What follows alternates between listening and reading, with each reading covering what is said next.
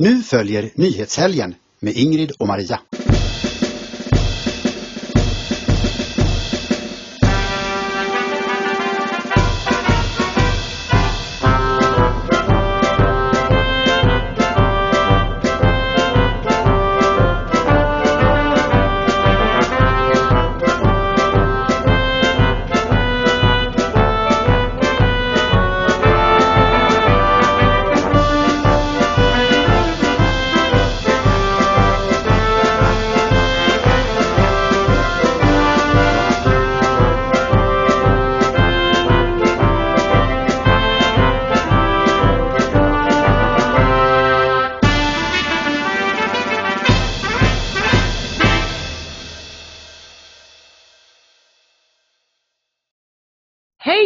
Allesammans! Välkomna ska ni vara till ett nytt avsnitt av Nyhetshelgen idag med nummer 125.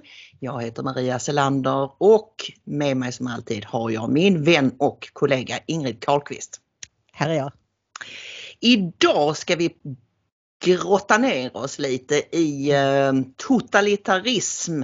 Huvudrubriken är ju totalitär framtid och det är verkligen inget att Eh, garva åt. Eh, det är en mycket mm, läskiga, mycket läskiga saker som händer just nu. Som för tankarna till George Orwells 1984 vilket också bilden vi har idag, Daniels bild, reflekterar. Ja, och där står ju Ingsos och det är ju English Socialist Party som var de som styrde i Oceanien, eh, det fiktiva landet där eh, George Orwell placerade sin framtidsskräckskildring. Och istället för den person som ursprungligen är i mitten så har vi placerat Anders Lindberg där. Mm. Varför det? Ja det är ju för att han är i liksom själva sinnebilden för eh, den socialistiska totalitarismen om man säger så. Och inte förvånande har han ryckt ut till Annie Lööfs försvar. Vi pratade ju om det att Annie Lööf vill eh, göra ingrepp i den svenska grundlagen. Det pratade vi om i fredags. Och eh, nu drar Anders Lindberg en lans för detta att hon har helt rätt. Och det är klart vi måste göra det. Och vi kan ju inte släppa fram fascisterna och sådär helt utan självinsikt i att vem är fascist här egentligen. Mm. Ja, det blir ett långt block om det. Sen mm. ska vi prata om att det har kommit en IQ-chock. Mm. Ja, eh, vi var ju tidigt ute på Dispatch International med eh, att skriva om det här att eh, IQ, genomsnitts-IQ skiljer sig väldigt mycket åt mellan olika folkgrupper i världen. Det var fruktansvärt kontroversiellt då, det är fruktansvärt kontroversiellt nu men det hindrar ju inte det faktum att det finns en hel del forskning på området som är fakta bara. Mm. Mm. Så vi ska prata lite om det det goda samhället har lyft i veckan här. Eh, och sen så ska vi prata om en ny Centium-mätning eh, då presenterad som vanligt av Nyheter idag. Med lite intressanta skiftningar i opinionen. KD gör ett helt otippat ryck. Ja, Precis, vi vet inte riktigt vad det beror på men vi får väl spekulera lite. Ja, vi får spekulera lite om det. Men du, eh, vi ska börja med att tala om Karina Bergfeldt. Vi har ju haft det här eh, klägget på tapeten på sistone att journalister och makthavare ja, frotterar sig med varandra helt mm. ohämmat och därmed eh, så ger journalisterna upp sin, sitt oberoende eller om de kan åtminstone misstänkas göra det. Men nu var det ju det här med att Karina Bergfeldt valde i samband med att Afghanistan föll, eller vad vi nu ska kalla det, att eh, starta en insamling för svenska Afghanistan kommittén och för detta har hon nu fått kritik. Hon har inte fått kritik för att hon har varit och frotterat sig på fest med Annie Lööf och Mona Sahlin. Men Afghanistan-insamlingen blev lite för mycket för hennes chef. Precis, hon har ju tidigare fram, lagt fram det så som att eh, hon visste ju att det var mot de etiska reglerna men jag tänkte bara fuck it, jag gör det. Och att de att hon antydde, hon mer än antydde, hon faktiskt sa Ehm, ja, att de såg mellan fingrarna på SVT med det här för att det var ju för en sån god sak. Men det visar sig att så enkelt är det inte. Hon fick ju då kritik ifrån rätt så tunga reportrar, bland annat Dina Mackbull från eh, Uppdrag granskning och även eh, eh Alex Gård Humlesjö på samma redaktion. Och det är inte så konstigt att det kommer från just Uppdrag granskning för de har ju trots allt kvar någon slags journalistisk heder mm. och eh, vill faktiskt granska makten och gör det varje vecka. De drar fram jättebra och mycket intressanta saker som visar hur illa ställt det är i kungariket Sverige. Och nu då så har divisionschefen Ann Lagerkrantz, hon, har, hon säger så här, det har tolkats som att SVT ser mellan fingrarna. Det stämmer inte! Karina inser själv att detta blev fel och kommer inte göra om detta. Och det är bra för annars är det en helt ohållbar situation. Vi kan inte ha reportrar som är styrda av en massa begränsningar. Och vad hon menar med det är att de har redan gett henne begränsningar nu. Hon får inte bevaka Afghanistankommittén. Hon får inte bevaka Afghanistan och hon får överhuvudtaget inte heller bevaka biståndsfrågor. Nej. Nej precis och det, det, jag vet inte hur upprörda gemene man blev av den här insamlingen. Många kanske tänkte att ja, men det var ju för en god sak och hon vill hjälpa fattiga människor, eh, flyktingar som flyr i skräck och vad det nu kan vara. Det är väl ingen som kan vara emot det. Men problemet är att när man gör sådana aktioner, även om det är för en god sak, mm. du kan aldrig veta vad som händer i framtiden. Det, det kan hända att Svenska Afghanistankommittén plötsligt kommer i vanrykte och visar sig vara en genomkorrupt organisation och så vidare och då har du mm. samlat in pengar till dem. Det finns ja. en massa variabler här som och som... liksom du har därmed fått en massa människor att skänka pengar just på grund av att du är en sån upphöjd journalist och tv-personlighet. Och de kanske inte hade, de hade kanske inte skänkt pengar om inte hon hade gått ut med detta. Nej. Nej precis, jag tror, många tyckte väl då att det här var en mesig markering av SVT men jag tycker ändå att det är bra att de gör den så att eh, lite cred får de ha när de för en gång skulle göra något någorlunda rätt tycker jag. Ja de säger det att det här är väldigt ovanligt. Det är väldigt ovanligt att det sker. Um, och det är det starkaste verktyg de har frånsett avsked. Mm, mm. Och då tänker kanske en del att ja men Ingrid och Maria är journalister och sitter och gör inget annat än att sitta och tycker en massa saker men det är ju då för att vi är opinionsbildare och är mm. väldigt öppna med det och vi um, utger oss inte från för att vara um, opartiska och det är stor skillnad där mellan nyhetsjournalistik och opinionsbildande journalistik som den vi bedriver och som är också av den typen som bedrivs på ledarsidor ja. i tidningen. Och dessutom så är ju public service, med, syftet med public service det är att de ska vara totalt oantastliga. Mm. De ska ha liksom, eh, du vet, konsekvensneutralitet som sin ledstjärna och de är opartiska och de granskar makten. Nu vet vi ju att det inte är sant. Det har vi ju sett hundra bevis på bara liksom de senaste, ja varje vecka ser man hundra bevis för det. Och de borde liksom kallas Statsradion och Statstelevisionen. De gör ju själva stort nummer av att nej men det är inte staten som äger det, det är en stiftelse. Jaha men vem är det som kontrollerar stiftelsen och tillsätter ledamöterna? Ja det är staten. Det är mm. inte ens riksdagen, det är regeringen. Mm, ja precis. Ja, vi ska inte dra oss in i någon lång diskussion om public service vara eller icke vara. Vi nöjer oss att konstatera att eh, det, det, här, de gjorde rätt i det här fallet eh, och det är ju lite glädjande mitt i allt elände. Och så kommer vi då vidare till den här Centiomätningen Ingrid som dök upp, vad var det, igår eller? Lördags. Lördags var det. Mm. Eh, rubriken på Nyheter idag var Totalkris för L och konservativ majoritet i Semtio i augusti och de konstaterar ju då att Liberalerna åker ur, de får bara 1,9 procent. Miljöpartiet åker ur i den här mätningen med minsta möjliga marginal. Jag tror det var, de fick 3,9 mm. eller någonting. Eh, men det allra mest intressanta och för dig och mig lite mystiska är att eh, Kristdemokraterna tar ett jättekliv framåt med 2,7 procentenheter till 7,8 procent. Ja och det är ju väldigt mycket för ett, för ett så pass litet parti. 2,7 procentenheter kanske inte låter så mycket och det är det inte heller om man ligger uppe på 25-30 procent. Men om man ligger där och skvalpar på 5 så är 2,7 procentenheter väldigt mycket. Det är ju liksom en, en tredjedel av deras ökning. Ja. ja, ja precis. menar nog att det hade varit mycket även om det hade gällt då Sverigedemokraterna eller sossarna som är de två partierna som får eh, som ligger högst i den här mätningen. Sverigedemokraterna får ju då eh, 23,3 och sossarna 23,1 så SD är största parti i den här mätningen. Men jag, jag såg att någon, eh, vad är det han heter, Staffan eh, Gunnarsson? Ja, före detta centerpartisten. Han har gått över till KD nu och ska vara någon slags sån här lantbrukspolitisk talesperson, rådgivare, Rådgivare ja. jobba med sådana frågor för dem. Han, han menade på att det kunde vara kanske en anledning då att KD har visat att de vill samt, satsa mer på eh, lantbruksfrågor, jordbruksfrågor, skogsbruk, alltså ni vet all, allt som ja, har med det. Ja men det är en så liten andel av svenskarna som, eh, som äger skog och som bor på landsbygden. Och så, ja landsbygden, ja. Men som är lantbrukare i alla fall. Så jag vet inte om det är det.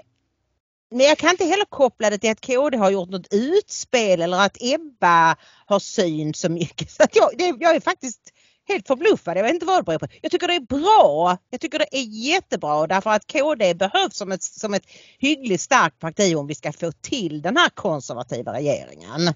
Mm. Ja och det, vi brainstormade ju lite här innan programmet. Det kan ju inte heller vara det att eh, galningen Lars Adaktusson har slängt in eh, handduken och sagt att han inte kommer ställa upp för en till mandatperiod. För den här mätningen är gjord 26 till 29 augusti och det var nog innan han hade gått ut med att han skulle sluta? Nej, jag tror han har gått, det var några veckor sedan men okay. det var någonting, han gick till attack mot Ebba igen och jag tror ja. folk har fått nog av det alltså. Jag tror, jag tror den här mobbningen utav Ebba börjar slå tillbaka på mobbarna. Jag tror inte folk gillar det i, i största allmänhet. Nej. Och framförallt också därför att hon aldrig går ut och, och, och eh, lipar i medierna och att hon är utsatt för hot och hat utan hon är ju stoisk. Mm, mm. Ja, jag tror att eh, sådana där drev brukar ha den effekten efter ett tag när de går för långt att de slår tillbaks mot mobbarna. Mm. Alltså det är bara till att kolla på det, det, mediedramaturgi funkar ju så att först höjer man upp en person och höjer upp och höjer upp och höjer upp mm. och när man inte kan höja den längre så, så återstår bara att sänka den.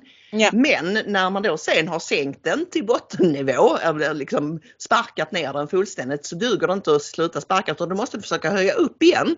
Det är mm. liksom så medie, tänk på hur man behandlade prinsessan Diana till exempel. Mm. Det var liksom ikon, idiot, madonna, alltså det gick ju liksom ja. i vågor hela tiden. Som kanske inte hade så mycket med hur hon egentligen var att göra utan mer att media ville sälja lösnummer.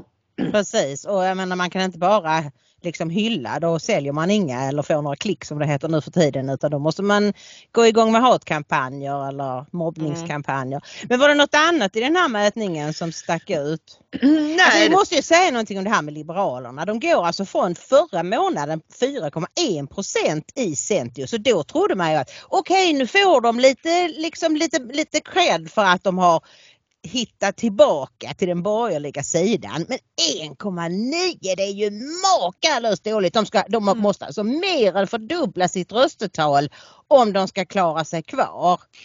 Ja men då, då, alltså tittar man på, på det så, på själva den här faktarutan, tabellen där allting är uppställt så kan man ju slås av tanken att är det många besvikna liberaler som plötsligt har fått för sig att de ska gå till KD? Kan mm. det vara en del av ökningen? Men, men i så fall varför? Jag, jag ja, ja det, men det är ju konstigt för att om det skulle vara liksom mer liberala liberaler då skulle de inte gå till KD utan då skulle de gå till Centerpartiet. Ja. Det märkliga är ju att Nyamko Alltså, men det, det, är ju inte märkligt, alltså för detta hattandet fram och tillbaka det gör ju att hon gör sig ovän med alla liksom och ingen litar längre på Liberalerna. Vilket block tillhör de? Mm. Så att jag, jag tror nog att de ryker. För Moderaterna går ju fram också ganska rejält så att uh, ja.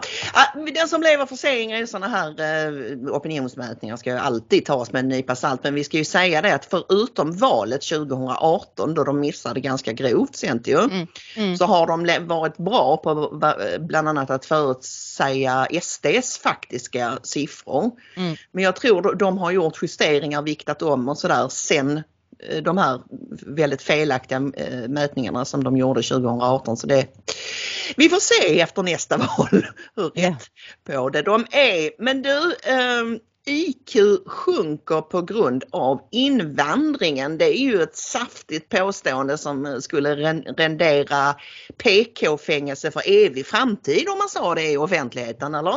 Vilket det i princip gjorde när Dispatch International publicerade en artikel av den danske forskaren Helmut Nyborg. Och han menade då, han har forskat eh, om de här frågorna. Och han sa, det var två saker. Eh, eh, tar man in väldigt många människor med ett lågt genomsnitts-IQ så sjunker ju det totala genomsnitts-IQ i ett land. För man slår ju ut det på alla som bor där. Och om det sjunker under 90 så kommer vi ha svårt att upprätthålla demokratin därför det finns inga länder vars befolkning har ett genomsnitts-IQ under 90 som har lyckats skapa demokratier. För det här med demokrati, att liksom inte bara tänka på sig själv utan att ta ansvar för hela landet och se till det liksom, du vet, samhällets bästa. Det kräver en viss IQ-nivå. Mm, mm. Precis, det, det är ett ganska abstrakt begrepp det här eh, med demokrati, hur det funkar och kräver liksom planering och att man tänker Alltså bortom det man, alltså att, att man tänker, eh, väger in abs, ganska abstrakta Mm. faktorer. Ja, precis. Eh, Men det ska jag säga då att när vi då publicerade den artikeln och det var inget lätt beslut.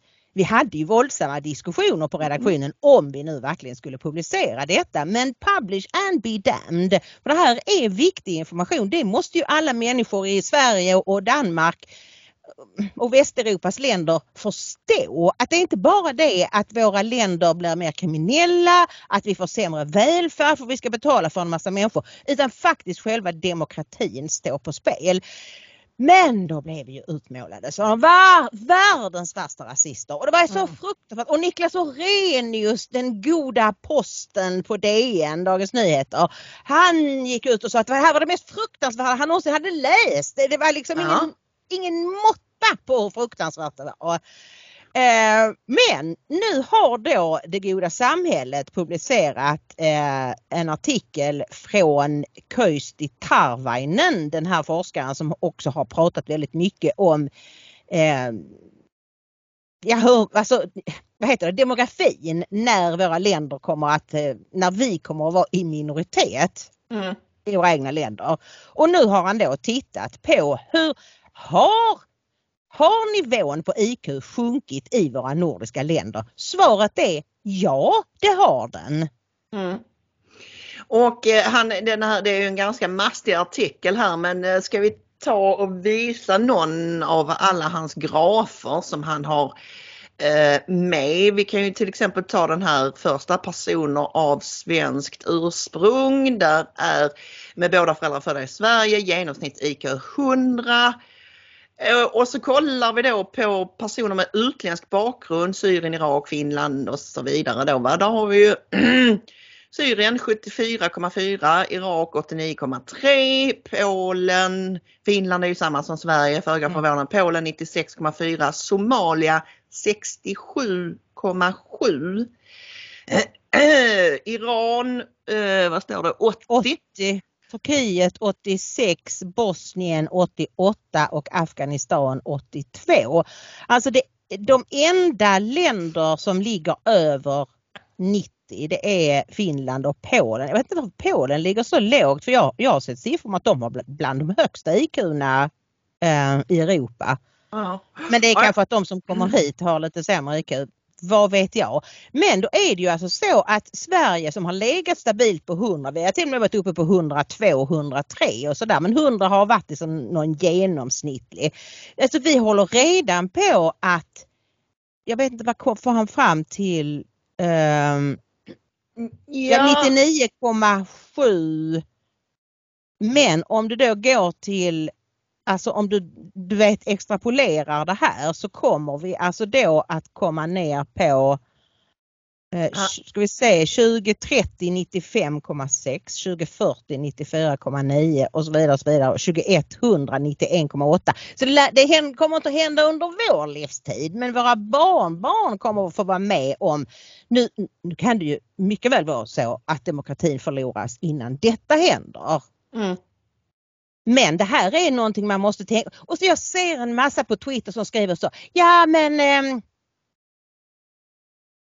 eller det kanske var Facebook, jag strunt samma. Ja men alltså det är ju inte bara medfött IQ utan det kan man, det kan man jobba upp. Mycket, mycket lite kan du ändra dig och detta vet man från till exempel tvillingstudier där liksom två tvillingar, den ena har placerats, adopterats bort till en familj, intellektuell familj med massor med böcker, de har liksom verkligen eh, sporrat barnet till att studera och sådär. Och så den annan, den andra tvillingen kommer till en intellektuellt torftig miljö. Där finns inga böcker, de har ingen studievana och så. Tvillingarna blir likadana. Mm. Med lika högt IQ. Ja och alltså all erfarenhet som jag har av personer med intellektuell funktionsnedsättning ger ju vid handen att du kan eh, hjälpa dem träna upp sina basförmågor Mm. och alltså göra så att de kan klara sig själva lite bättre, alltså lära sig vissa saker, knyta skorna, att Mm. man måste titta efter bilar när man går över gatan och alltså de kan lära sig mycket men Mm. du kommer aldrig att kunna ta en intellektuellt funktionsnedsatt person och sätta den på ett universitet. Det, det, det, det går ju inte. Så att, visst, du, du kan träna upp färdigheter men Mm. själva IQn den, den är medfödd. Ja det är den och sen kan den liksom, den kan pushas lite om du får Ja.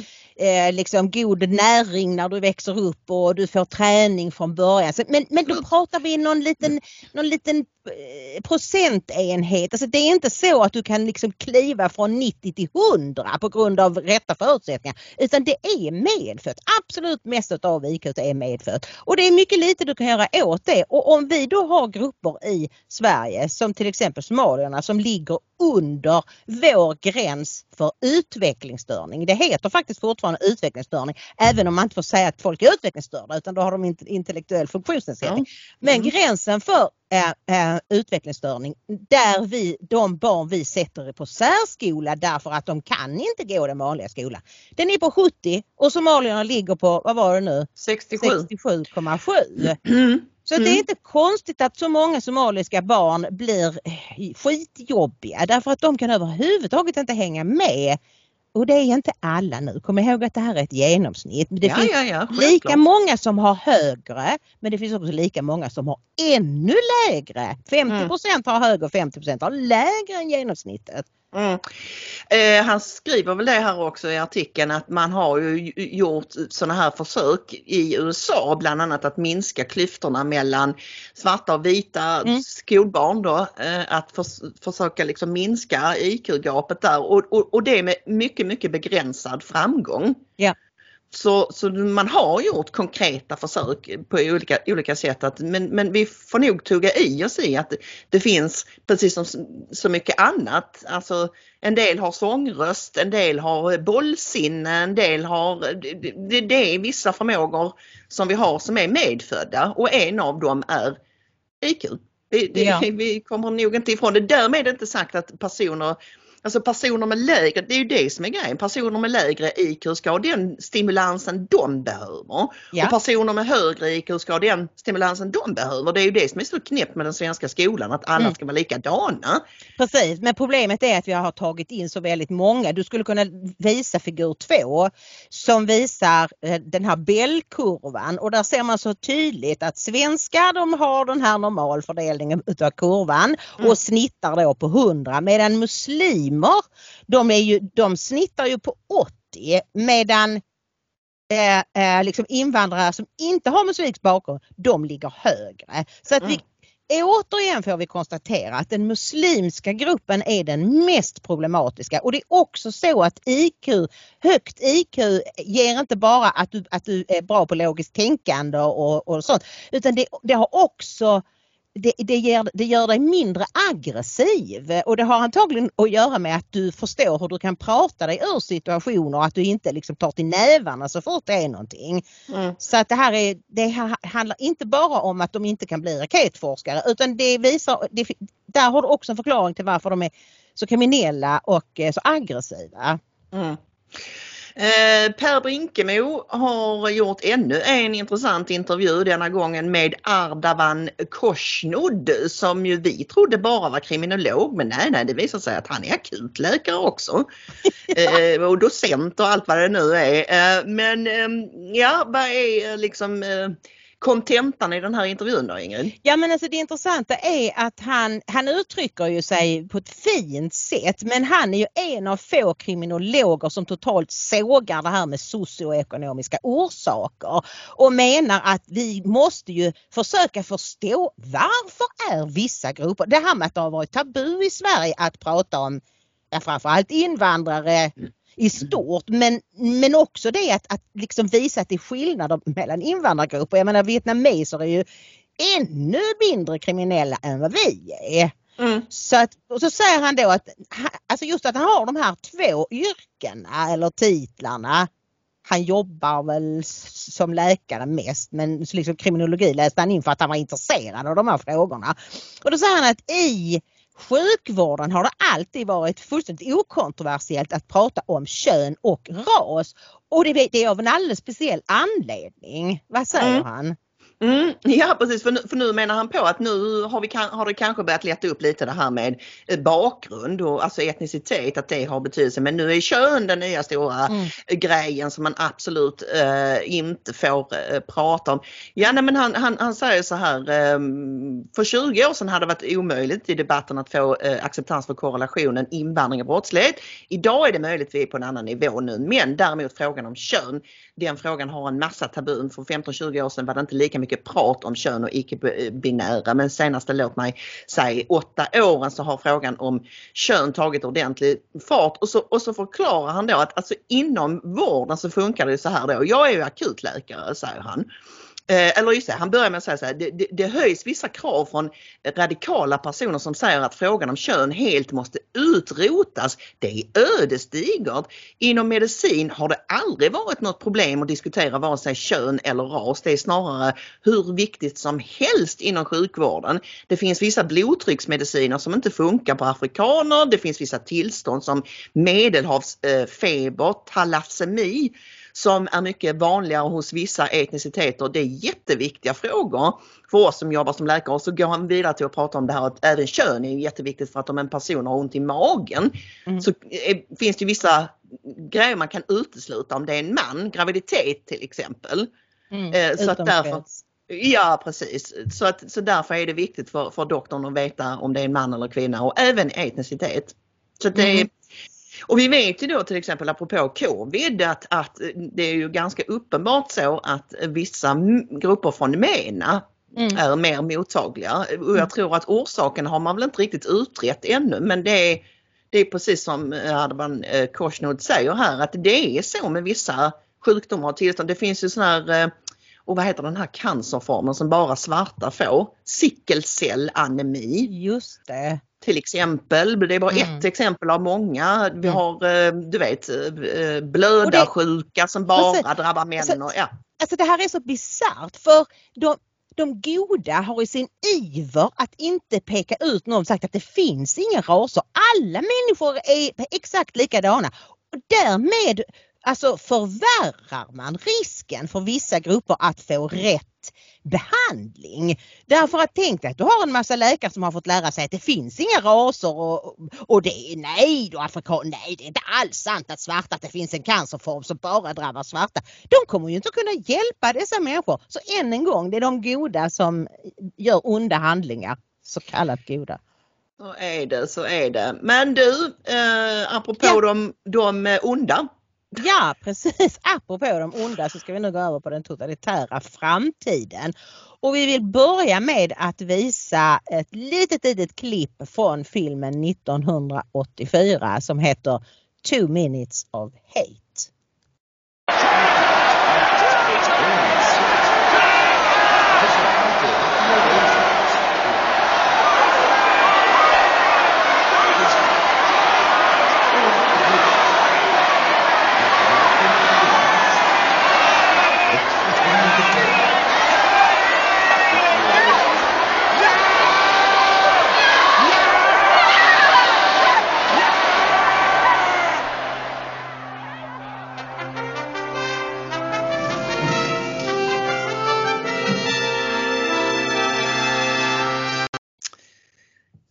Nöjda och tillfredsställda de är när de har fått skrika ut sitt hat i två minuter. Ja och eh, man kan läsa på, på Wikipedia ehm, eh, som, och den här sidan finns inte på svenska. I princip allt, allt som rör västerländsk kultur och så finns på Ja. Men inte denna.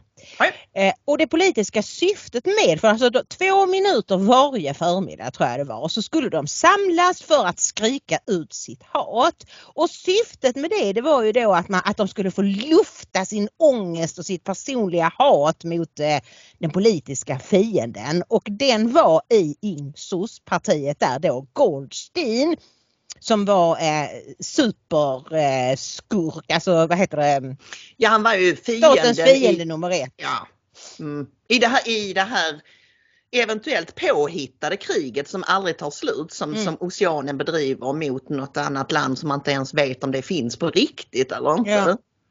Och det, det mest intressanta är att det står att genom att liksom omdirigera deras känslor så kunde det regerande partiet i Oceanien eh, undgå kritik och istället så började folk hata påhittade fiender. Och det var då ja, det här med thought crime, alltså att man inte fick tänka vissa saker. Och då så tänkte jag så här, det är exakt det sossarna gör. Alltså Mm. de har tittat på 1984 och läst den som en instruktionsbok. Mm. När landet är i totalt kaos då börjar sossarna prata om eh, att Sverigedemokraterna är fascister och de vill ta demokratin ifrån oss. När det i själva verket är sossarna som håller på med det. Mm, mm. Ja, ren projektion alltså och det har vi ju då också Ja, vi kan ju nämna det då att And- Anders Lindberg drog, drog en lans direkt för Annie Lööf och hennes projekt att ändra- grundlagen för att, för att liksom, uh, Annie Lööf har rätt. SD hotar demokratin. Det är fascismens motståndare vi minns, inte de som vände bort blicken. Och han, I vanlig, vanlig ordning håller han väldigt sådär eh, hög svansföring, högt tonfall eller vad, vad brukar man säga? Darr på rösten. tonläge. Mm. Ja, nej men alltså det är Alltså det är fruktansvärt. Vi sa ju då redan i fredags att det, alltså det hon säger det är egentligen att vi- måste ta bort demokratin. Vi måste göra om grundlagen så att på något sätt ska inte Sverigedemokraternas röster räknas eller även om de blir största parti så kommer de aldrig att få komma till makten därför att grundlagen förhindrar de som inte eh, ställer upp för den liberala demokratin som man nu mer och mer har gått över till att kalla det. Och Mm. det kan man säga, det är, ju, det är ju ett påhittat ord, men man kan säga att det är liksom, det är som att de har kapat demokrati. Man, det, det kan inte finnas någon annan demokrati än liberal demokrati. Den som menar att eh, Hej, man ska få bo var man vill i hela världen. Man ska alla rättigheter och inga skyldigheter och så. Mm, mm, mm.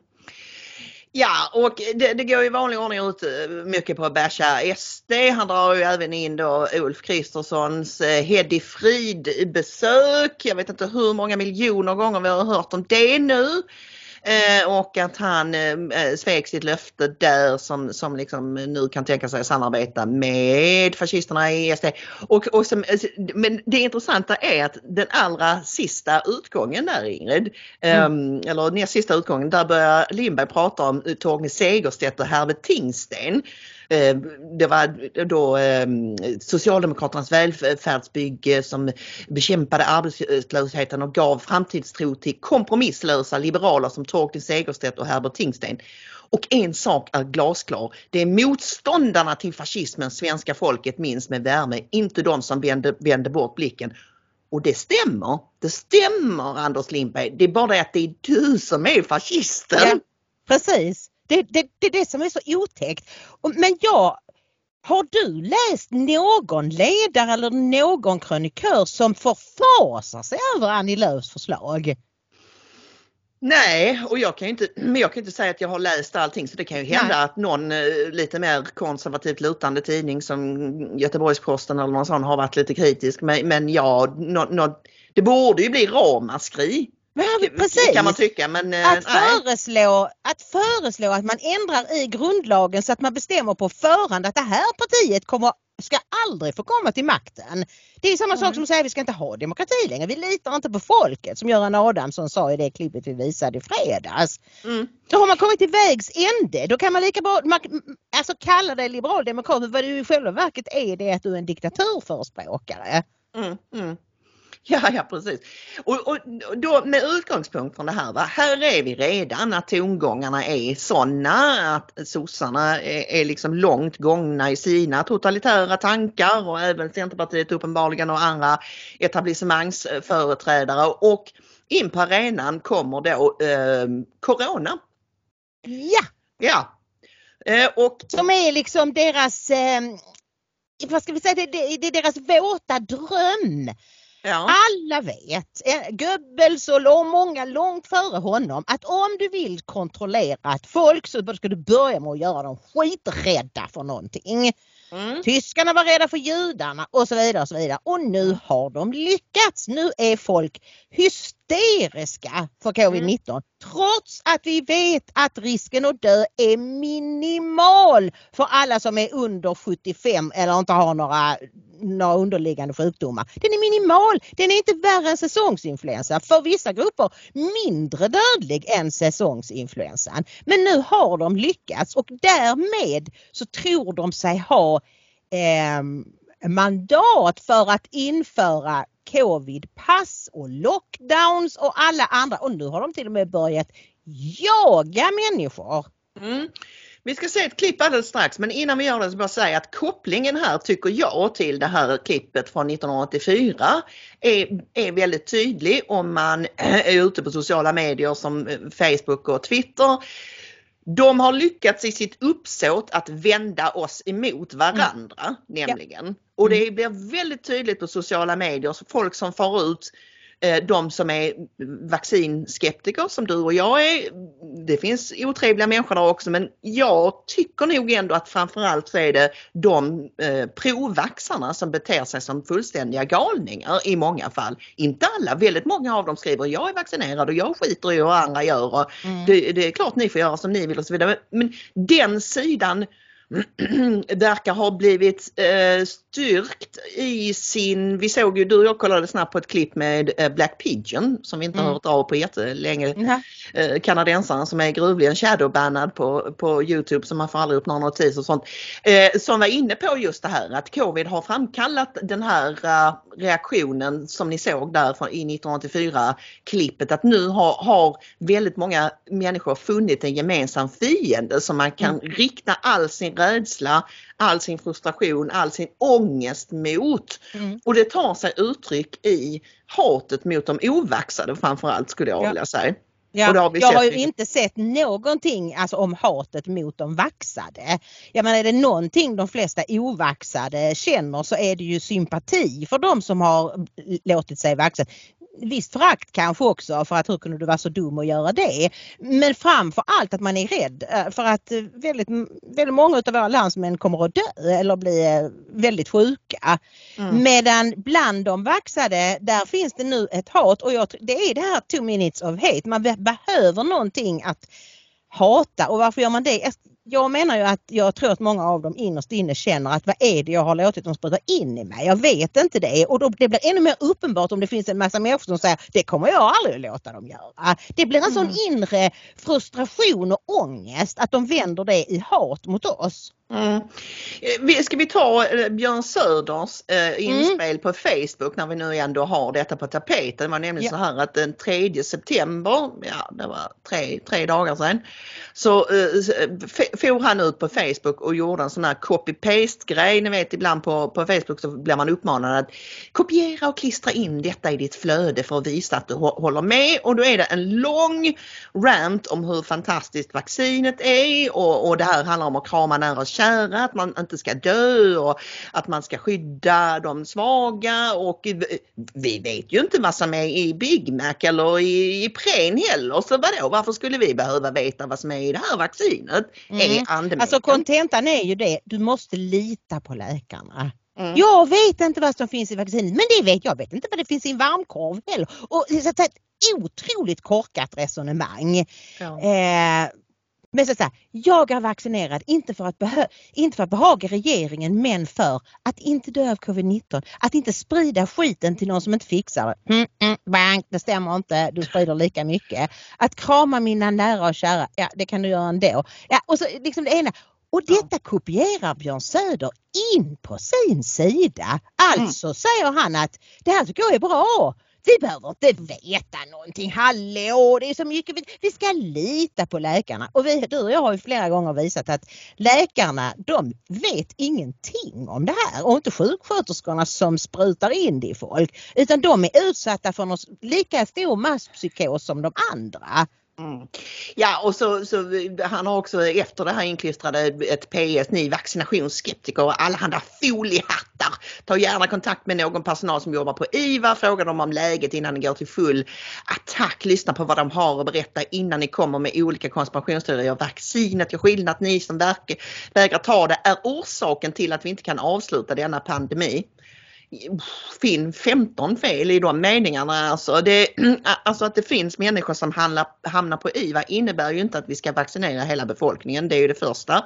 Mm. Eh, och, och, det andra är ju då att det är inte vi som inte har tagit vaccinet som är orsaken till att vi inte kan avsluta denna pandemi. Det är att viruset muterar hela tiden och det ska vi komma in i lite mer på sprutnytt i slutet av mm. programmet. Så det ska vi inte ta nu. Och Nej, så men det vi ska säga då om detta, varför vi tar upp det här nu, det är ju att Sveriges Television har, har eh, frågat eh, partierna om de är för eller emot vaccinpass och det är mycket tråkigt att konstatera att det enda partiet som säger bestämt nej är Vänsterpartiet.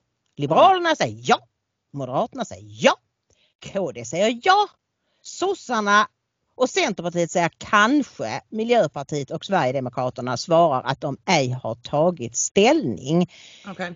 Men ja. Björn Söder tycker uppenbarligen att nu har inte han någon ledande roll längre. Men mm. det är väldigt obehagligt och jag tror det här det borde ha mer med partier att göra. De frihetliga konservativa partierna borde säga absolut nej. Det gör de inte. Det här är upp och nervända världen. Mm. Ja, men vi ska komma tillbaks till, till lite mer eh, sånt i, i sprutnytt för man är ju livrädd för att säga ett förfluget ord här så blir vi utslängda från Youtube eh, mm. med vändande post höll jag på att säga. Eh, men vi ska, vi ska se ett par klipp till här som är intressanta. Det första är alltså mm, som liksom har med det här totalitarismens frammarsch att göra. Ett jäkligt otäckt eh, klipp som har studsat runt på Twitter som är filmat på ett köpcentrum i Paris. Det handlar alltså om två vad vi kan begripa, två unga tjejer som hade fräckheten att ge sig in på det här köpcentret utan att kunna eh, uppvisa pass, covidpass. Då händer följande.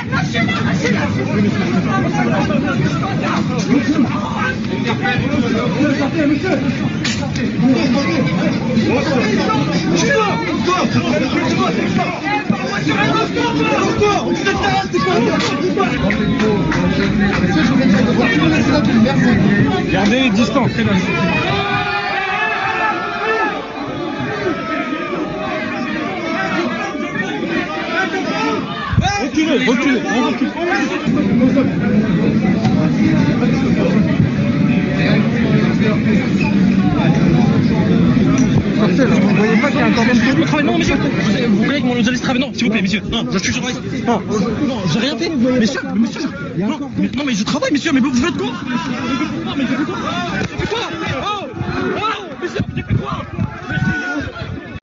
Alltså det här, det, här, det här är så hemskt Maria så att jag, jag, jag, jag vet inte riktigt hur jag ska formulera det.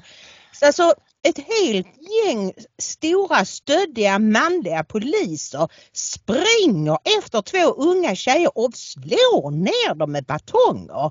Ja, Va, alltså det, det är liksom värre än om de hade Eh, eh, du vet precis eh, huggit ner en massa människor så blodet sprutar och de själva var nersmetade med blod.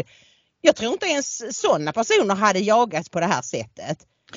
Eh, en del människor på Twitter har ju då eh, kommenterat att ja men vi vet ju inte för, för, vad som föranledde detta och vad förspelet var och så vidare och då är det en hel del andra människor som har svarat att det kvittar väl. Det är två obeväpnade unga tjejer som får jättemycket stryk men batongerna blir nedtryckta med de här sköldarna. Och poliserna är kravallutrustade och det, det, kan vara så att det här var i samband med en demonstration. Mm. Eh, Anti-covid-pass eller ja, sån eh, frihetsdemonstration i Frankrike. Jag har vissa sådana uppgifter. Men det kvittar väl? Finns det någonting som föranleder det här övervåldet? Det är sjukt ju. Ja?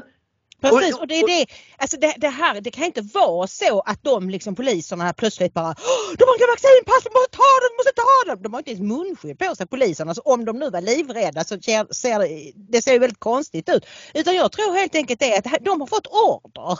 De har fått order från högsta ort att här är det fritt blås. Glöm mm. alla regler om hur ni ska uppföra er, bara banka på dem. Mm. Hoppas det sprids några filmer så att folk lär sig att man går minsann inte in in på ett köpcentrum utan vaccinpass.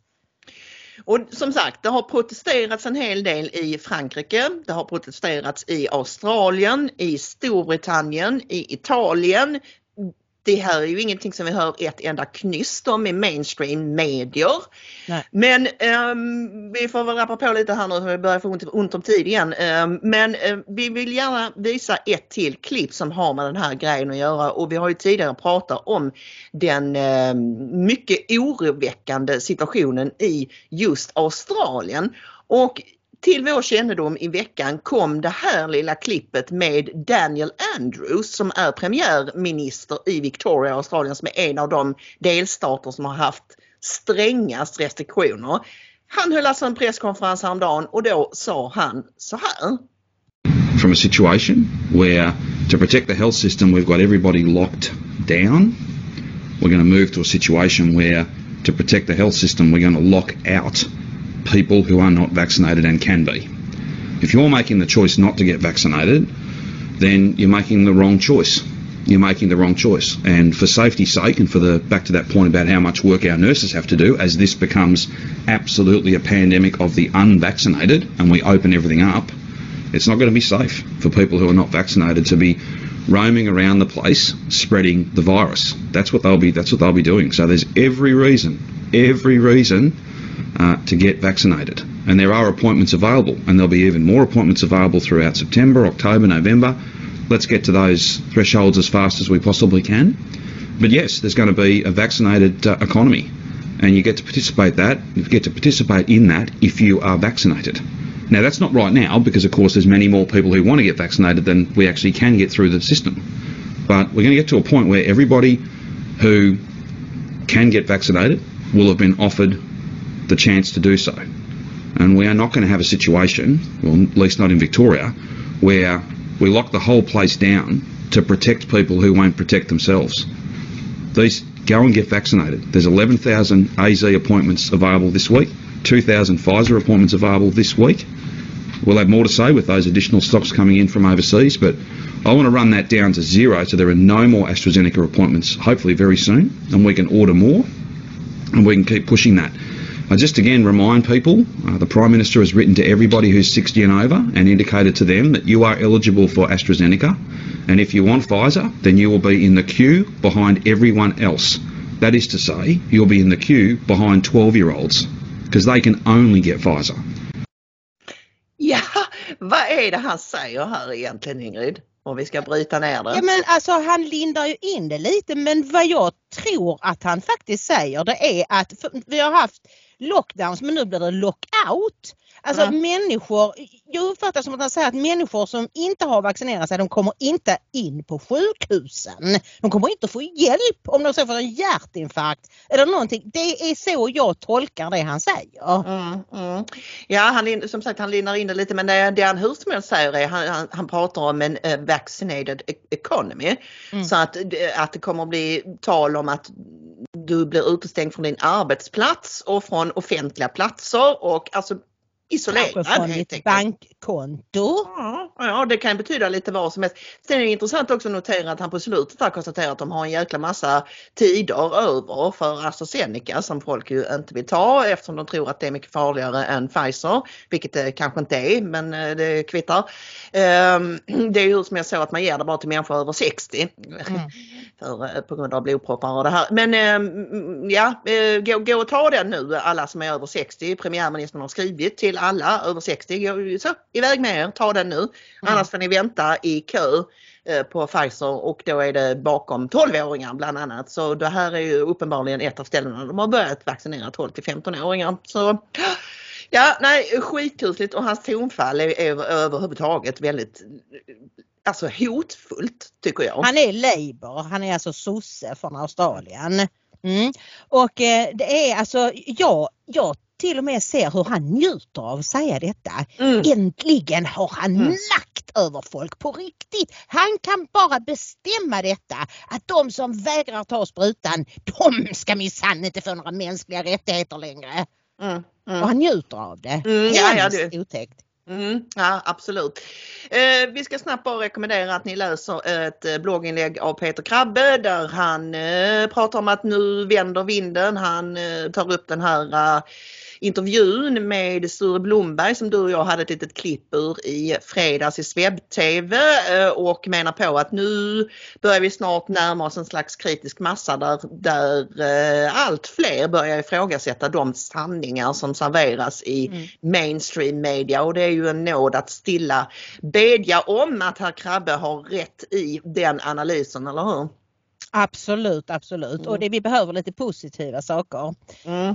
Ja, och då Ja. säger vi hej då till, eh, till er som tittar på Youtube mm, efter att vi har klippt bort Sprutnytt. Det är alltid med på premiären och några timmar till. Eh, för nu ska vi berätta om den fantastiska medicinen Ivermectin. Det har vi ju pratat om förut och vi har nämnt också det här med Indien att vissa delstater införde profylaktiskt, alltså att du fick det redan i förväg i förebyggande syfte och att det var en väldig skillnad mellan de delstater som körde på sprutan och de som körde på Ivermectin. Men det har inte, nästan inte funnits några artiklar alls om detta. Men nu hittade jag en artikel som är ett par veckor gammal eh, som där det framgår att de det verkar som de flesta delstater faktiskt har infört Ivermectin nu. Mm. Och smittan försvann på fem veckor Maria. På Mm. fem veckor var det nära noll. Inga döda, bara ett par smittade. Och varför står inte detta i all världens tidningar på alla första sidor och toppar alla nyhetssändningar? Varför? Ja det är ju det som är så svårt att ta in även för tänkande människor att det borde ju inte gå att bara blackouta hela den grejen. Hur är det? Men, men om, om all världens mainstream media har bestämt sig för att inte publicera en viss nyhet så, så är det fullt genomförbart. Och då, Mm. då bubblar det ju upp i, i alternativ media av olika slag och på bloggar och så vidare. Men vem tillmäter dem någon betydelse när ingen, inget stort mediehus Nej. inte ens i Indien så, så, så är det liksom, tar, tar de stora medierna upp det här. Ja nej men orsaken är ju, det vet vi, det är ju det här med nödgodkännandet att det hade varit eh, inaktuellt om, om det framkom att Iver- Ivermectin verkligen eh, hjälper och, och eh, ett annat utslag för det här det är ju då eh, att medierna istället för att rapportera sanningen om det som har hänt i Indien och även på andra ställen där man har använt Ivermectin så deltar de eller driver rena miss, vad heter det, desinformationskampanjer. Mm, mm. Och det senaste exemplet som vi har sett på det, det har varit ganska mycket om, om och men om detta på eh, Twitter. Det är alltså tidningen Rolling Stone som gick ut och påstod att massor med människor i Oklahoma hade tagit hästmedicinen Ivermectin och blivit förgiftade och översvämmade sjukhusen i Oklahoma. Åh, de hade förlorat synen för de hade ju överdoserat för det är en hästmedicin. Och så visade det sig att det var bluff. Rakt upp och ner en bluff. Den här läkaren som de intervjuade han visade sig inte alls eh, vara anställd där och för övrigt så gick sjukhuset ut och, och förnekade och sa vi har absolut inte haft en hård människor som har överdoserat Ivermectin. Det är felaktigt från början till slut. Mm, mm. Ja precis, sjukhuset gick ut med en dementi och så vidare och då, det påstods också att människor med sk skottskadade människor låg och dog för att, eh, för att, eh, för det var ju andra medier som plockade upp det här också, bland annat den här galningen eh, Rachel Maddow på ja. NBC Eh, skottskadade människor låg och dog och, för, på grund av alla de här galna Ivermectin-människorna. Och det illustrerade man då med en bild på folk som stod i kö utanför eh, ett sjukhus med munskydd och sådär. Det var bara det att den bilden var från i vintras när folk stod i vaccinkö. Mm. Visade det sig när man då väl sen gjorde en liten bildsök där. Så det är liksom bara ett av, av många exempel på, på den här desinformationen som florerar. Ja. Men du, Samtidigt se... som de kallar den sanning som vi gräver fram, den sanning som faktiskt är sann, den kallar de desinformation. Så mm. det är inte lätt och jag menar ni har säkert alla ni som tittar och lyssnar nära bekanta eller släktingar som bara tittar på Rapport och Aktuellt och läser DN eller sin lokaltidning. Och det går helt enkelt inte att nå fram till dem med detta för att de är övertygade om att det är vi som sitter i en bubbla och inte vet någonting. Mm, mm, det är mm. hopplöst men eh, Ja, det är hopplöst. Mm. Eh, och det, det, var ju Black Pigeon inne på i, i sin, eh, sitt klipp som du och jag pratade om innan också ja. att eh, det går inte att övertyga människor, de här ingsos-människorna som står där och hatskriker och gör det här tecknet liksom. Ja. Bara lägg ner och försök övertala dem för det går ja. inte. De har liksom investerat hela sin, sin trossfär mm i att det är deras världsbildstema. Men vem Men var du... det som hittade på det här med hästmedicin då? Hur mm. spreds det ryktet? Nu ska vi då se en av våra favoriter, Robert Malone som var med och tog fram mRNA-tekniken som inte alls är någon antivaxare. Och han är heller inte emot de här sprutorna heller om det ges till rätt grupper. Mm. mm. Men han berättar om hur det här med hästmedicin började. This was triggered by an FDA Twitter account. That this is what initially led this was an FDA Twitter account that used the term y'all uh, to express that uh, didn't didn't people understand that ivermectin was a horse drug, and this was picked up by the media, and it fueled kind of a, a self reinforcing thing that was then further fed in by certain government officials. And we ended up with this uh, amazing kind of explosion over the span of about three days, immediately preceding the licensure of denigration of ivermectin as a horse drug. And uh, I was asked, you know, why why are people, you know, I as you know, I have horses I have ivermectin for horses, and I happen to also have ivermectin for myself um, for my long COVID. Um, so I'm very familiar that there are different form factors, and I would never take, I would absolutely never take the liquid ivermectin that is uh, for sale in many feed stores. Um, this is formulated for cattle. I wouldn't give that to my horses, um, let alone take it myself. And the horse stuff is formulated as a paste for the horses to ingest for bots and other intestinal worms. And uh, the truth is that the dose that's used for horses by body weight is the same dose that's recommended for humans, but it's formulated and manufactured to a quality standard that's very different from what's used by humans. And so there's this meme that erupts about ivermectin being a horse drug. And uh, why would people be taking this in lieu of vaccine? That was that was how that was pressed. These crazy people, they're they're vaccine hesitant, but they're very glad to take horse paste. My point of view on that is what it showed was that the focus was all on the prophylaxis in the sense that these drugs are being used in lieu of vaccines. My sense is that people are seeking and have been seeking out ivermectin to treat themselves early in the course of, of infection because they're not there are no other alternatives. Ja, vad säger eh, Robert Malone här? Ja, i ett nötskal att naturligtvis ehm, Ivermectin i likhet med många andra läkemedel finns för både människor och djur. Eh, och givetvis så ska du som människa inte ta samma dos som en häst eller en ko eller ens samma sorts Ivermectin för de är lite olika, olika uppbyggda. Den eh, Ivermectinen som man ger till hästar är en slags pasta som mm. man antar att man blandar i deras mat då va. Och eh, kossorna får injektioner och människor ja. får tabletter. Ja, ja precis. Och så, men så han noterar ju då också intressant nog att doseringen är densamma per kilo kroppsvikt men nu är det ju bara det att en ko eller en häst väger kanske ett halvt ton. Så det, det säger sig självt att det är ju rätt så få människor som kommer upp i den viktklassen så doseringen för människor är ju som vi har sagt tidigare annorlunda av naturliga ja. skäl.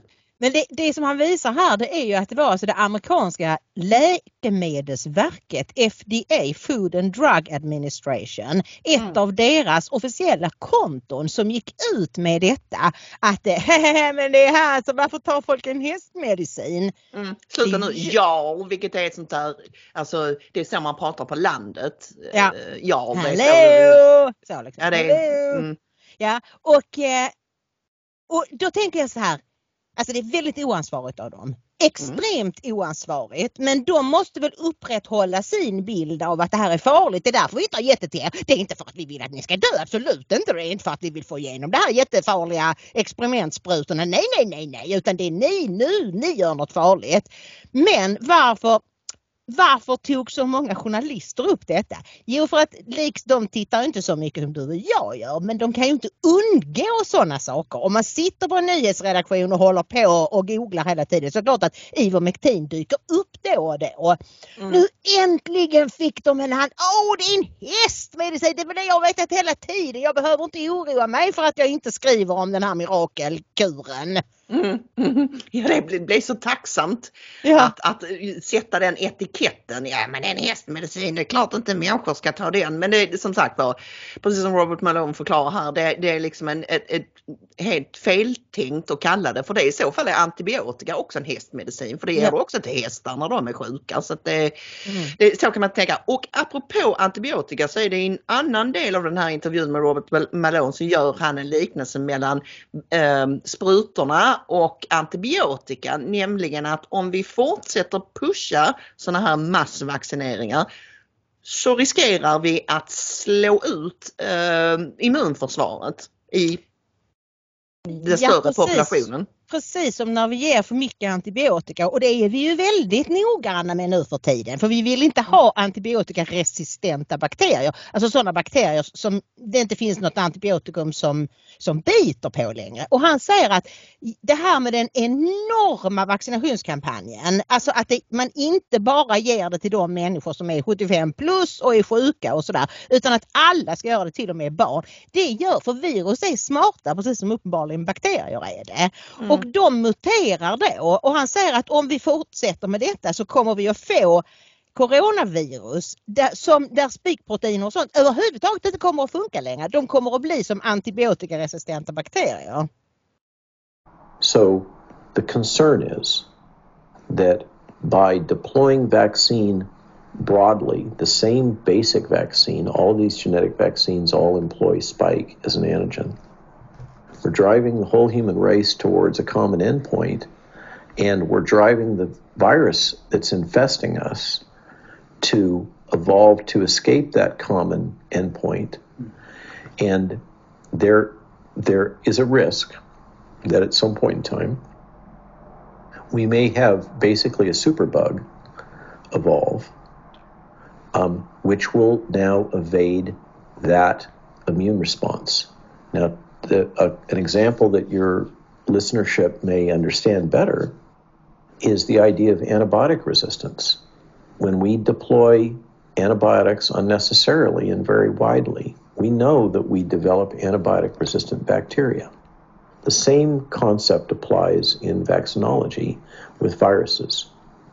So, what would happen should we have an emergent supervirus that is able to evade these spike vaccines,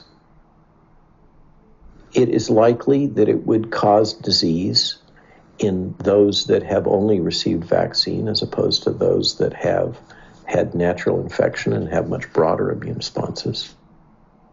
Um, and it would place those that have primarily relied on vaccine for protection that are at risk, high risk of disease and death. In other words, the susceptible and elderly. Suddenly, their first line of defense falls away because the vaccines are no longer effective. And so the risk is with this universal vaccination strategy by driving um, uh, the development of viruses that are able to evade the immune responses elicited by the vaccines, that we risk creation of a of virus strains that are able to evade that. And paradoxically, the people that it will put at risk are the very people that need the vaccine the most, which is our elders and, and those that have pre existing medical conditions and morbid obesity. So the logic is vaccinate those, reserve the vaccine for just them, and don't vaccinate the general population that are at extremely low risk, fraction of a fraction of a percent. Ja, som sagt, vaccinera riskgrupperna och eh, de gamla och ingen annan. Precis och då kan man säga men är inte det redan för sent? Är det inte så att de flesta i hela världen redan är besprutade? Alltså det är väldigt olika i olika länder. Jag såg att eh, i eh, Indien till exempel där man har sagt att, eh, där mainstream media har försökt påstå att det är ju det att det är så många som är vaccinerade i Indien nu. Det är därför de har fått ner. Nej, det är bara 11% som är vaccinerade av den indiska ja. befolkningen. Eh, och en annan sak jag vill säga om det här med det här som nu sprids i svenska medier att det är bara de som ligger på IVA, de är ovaxade. Mm. Vilket ju inte mm. alls stämmer med siffrorna från Israel till exempel. Men då är det så här, då ska ni veta det att de kallar alla för ovaxade som har bara tagit en spruta. Eller om de har tagit två sprutor men det har inte gått två veckor sedan de gjorde det. Så mm. mycket, alltså vi vet inte hur många av dessa ovaxade är sådana som har sagt nej jag vill inte ha någon. Eller är sådana som har tagit en eller två men inte hunnit få det fulla skyddet. Liksom. Det vet vi inte. 90% av de som ligger har kanske tagit en eller två sprutor. Fast alla kallas ovaxade. Ja, det är mycket som är, som är väldigt eh, oklart eh, kring hur, hur man räknar, varför man räknar på olika sätt. Och det, vi kan ju nämna det också att i Israel nu så förbereder man en fjärde spruta. De är i full gång med den spruta nummer tre och det sa vi ju också i fredags att eh, eh, där räknas man ju då som ovaxad om man eh, inte mm, har tagit tre sprutor, inte två utan tre eller du får inte ditt det här gröna passet om du inte har tagit tre. Nej. Och snart kommer de att börja rulla ut en fjärde. Och jag, jag, men jag tänker liksom att eh, vad ser de här vid, vid horisonten? hur många sprutor om året ska man ta? Ska, måste man ta en spruta i halvåret då? Eller, och, och menar, precis som Robert Maloney var inne på här, alltså för att alla som säger då att ja, men vi har ju haft vaccin innan och folk har vaccinerat sig mot, mot influensa. Mm. Riskgrupper har gjort det. Mm. Unga friska människor har inte vaccinerat sig mot influensa. Det är gamla människor som har gjort, mm. erbjudits att göra det. Precis, och sjuka. Och dessutom den här läkaren som du och jag intervjuade för flera månader sedan när sprutorna precis hade kommit. Hon berättade ju för oss att det är väldigt, alltså det är så här att om du får en säsongsinfluensa så sen har du immunitet i 10 till 12 år därför att de förändrar sig inte så himla mycket från år till år. Men om du börjar ta säsongsinfluensasprutor så måste du fortsätta därför att mm. minsta lilla det har förändrat sig, den sprutan hjälper bara mot just det, den säsongsinfluensan. Så att faktum är att du förstör, du liksom monterar ner ditt eget immunförsvar genom att ta ständiga sprutor. Men jag mm. förstår mm. om man gör det om man är jättegammal och man är riskgrupp och mm, man tror absolut. att man ska stryka med av en influensa. Men det är mycket att tänka mm. på när det gäller det här med immunförsvaret som är så, som också den här läkaren berättade för oss, vi vet inte ens fullt ut hur immunförsvaret fungerar. Nej, det är fortfarande ett utforsk, outforskat område. Alltså, mm det är inte 100% utforskat för det är så finurligt och märkligt och konstigt och jag tror att alla vacciner och sprutor och sånt som vi ger nu mixtrar med immunförsvaret och jag tror att det är en av anledningarna till att det är så väldigt många barn som är allergiska, som har en massa anfall av olika slag. Jag tror att det är för att man går in och mixtrat med immunförsvaret alldeles för tidigt. Mm. Ja, det är väl en fullt rimlig hypotes som återstår att bevisa Ingrid. Men mm. eh, om Får jag bara nu... säga en enda sak till innan vi knyter ja, ihop okay, säcken? en, en till. Ja ja. Det är ju så att det finns en läkare som heter Dr. Mercola och han är utsedd till ehm, eh, desinformatören nummer ett av eh, CNN och de här. Eh, så att han, han lägger bara upp, nu lägger han upp sina artiklar så tar han bort dem efter 48 timmar eller om det är 24 timmar. Så att den här artikeln kan man inte läsa längre. Men jag vill bara säga att jag läste att hans, det han har hittat i de här ansökningarna som kommit in, det är att nästa grej när de inte kan pumpa ut mer från covid covid-19, det är att vi ska börja ta mRNA-sprutor mot, tada! Förkylningar! Ser du marknaden framför dig Maria? Kaching!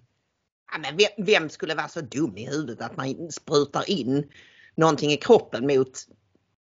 Nej, Ja nej, men vem nu- trodde nu- att nu folk det skulle låta sig sprutas in mot det här? You just uh, wait and see Ja, säger jag. det här hänger ju det här dödshotet över huvudet på folk. Som sagt var, kolla på vad Björn Söder skrev, vad han tydligen tror att det ligger packat med, med fullt friska unga människor på IVA överallt i världen och att det Mm. inte alls har med ålder eller bakomliggande sjukdomar eller någonting sånt att göra.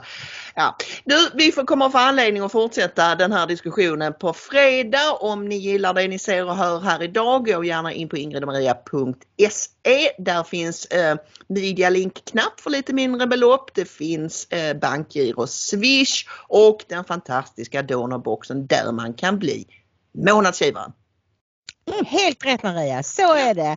Och då önskar vi er en fantastiskt trevlig vecka. Jag hoppas att eh, sommaren hänger kvar hos er också. Eh, och eh, ja, ha det fint så och Gud välsigne er. Gud välsigne er!